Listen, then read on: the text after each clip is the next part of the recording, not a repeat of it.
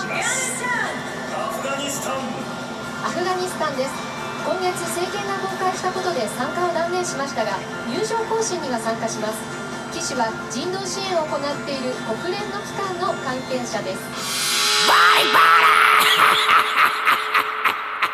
The Disability News Japan podcast, the podcast all about disability issues in Japan, hosted by Michael Gillenpackett.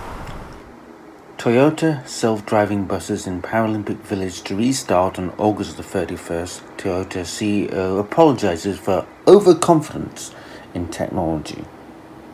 August the 30th, 2021.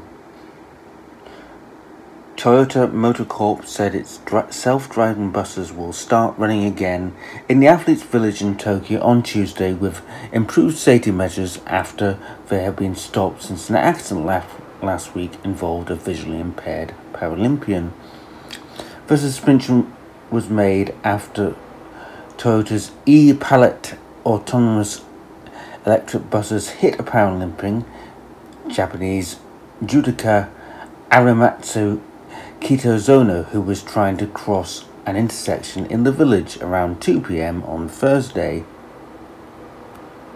Toyota said Monday that coordination between bus operators and crossing guides to ensure safety for people with disabilities were not sufficient in the village.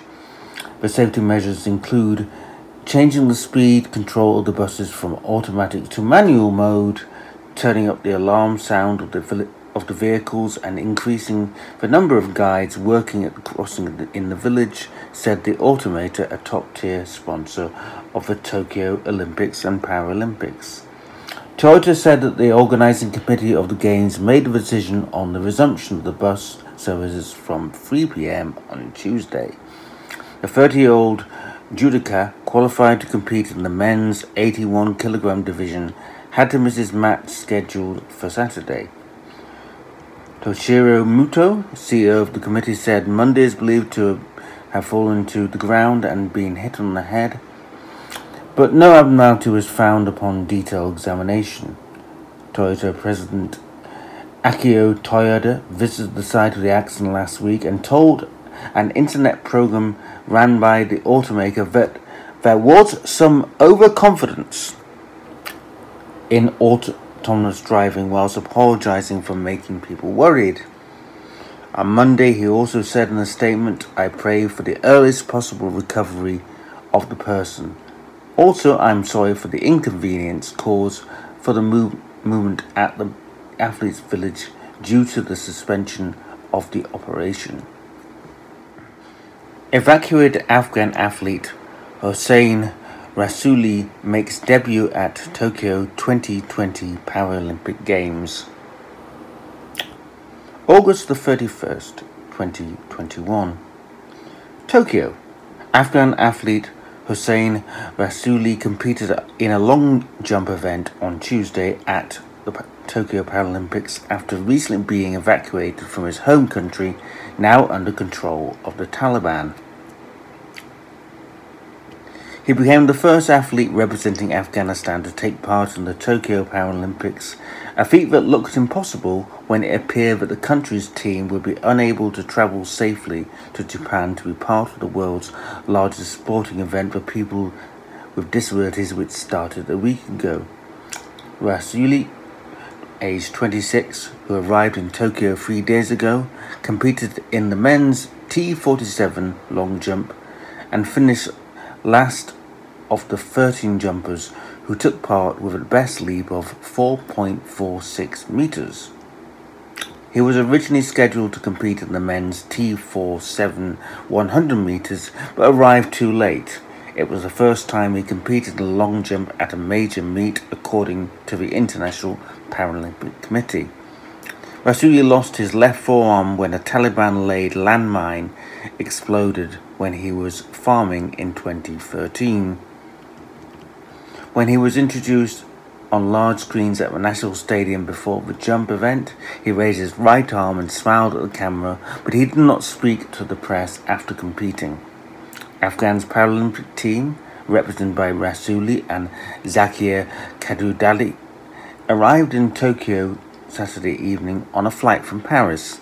They had been in the French capital for about a week following their evacuation, which was made possible by a multinational effort. A part of measures to protect the athletes' mental health and welfare, the IPC has said no media will be allowed to speak with the Afghan pair during the games which run through Sunday. IPC spokesman Craig Spence told a press briefing on Tuesday, Rasuli is super excited to take part in the Olympics. Khudadadi is scheduled to compete in the women's Taekwondo K44 to 46 kilogram category on Thursday. She will be the first female athlete, Afghan athlete, to compete in the Paralympics since 2004, according to the IPC. The Afghan flag was carried into the stadium at the opening ceremony by the, a volunteer in a sign of solidarity with two athletes. Some Paralympians with ties to Afghanistan expressed concern and hope over the situation in Central Asian country. Brad Snyder of the United States is one of them, having served with, with the US military in Afghanistan. I think it's a tragic and sad situation and I know what all of my colleagues are fighting for was liberty and democracy on behalf of Afghanistan, he said after winning the men's PTVI triathlon gold at Odaiba Marine Park on Saturday. Afghanistan has taken a step backward, but it's my biggest hope that one day Afghanistan will experience a higher level of liberty and democracy, said Snyder who lost his eyesight during the second deployment to Afghanistan from 2010 as a member of the US Navy. The US government has completed the withdrawal of its troops from Afghanistan, bringing an end to its involvement in the two decades of war triggered by a US led military invasion in the wake of the terror attacks of September 11, 2001, involving four commercial aircraft targeting sites on US soil. The White House said Monday that the U.S.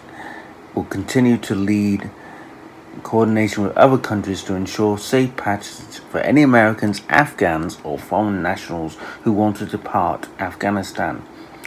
Taliban fighters entered Kabul on August 15 ahead of the planned withdrawal of the U.S. military.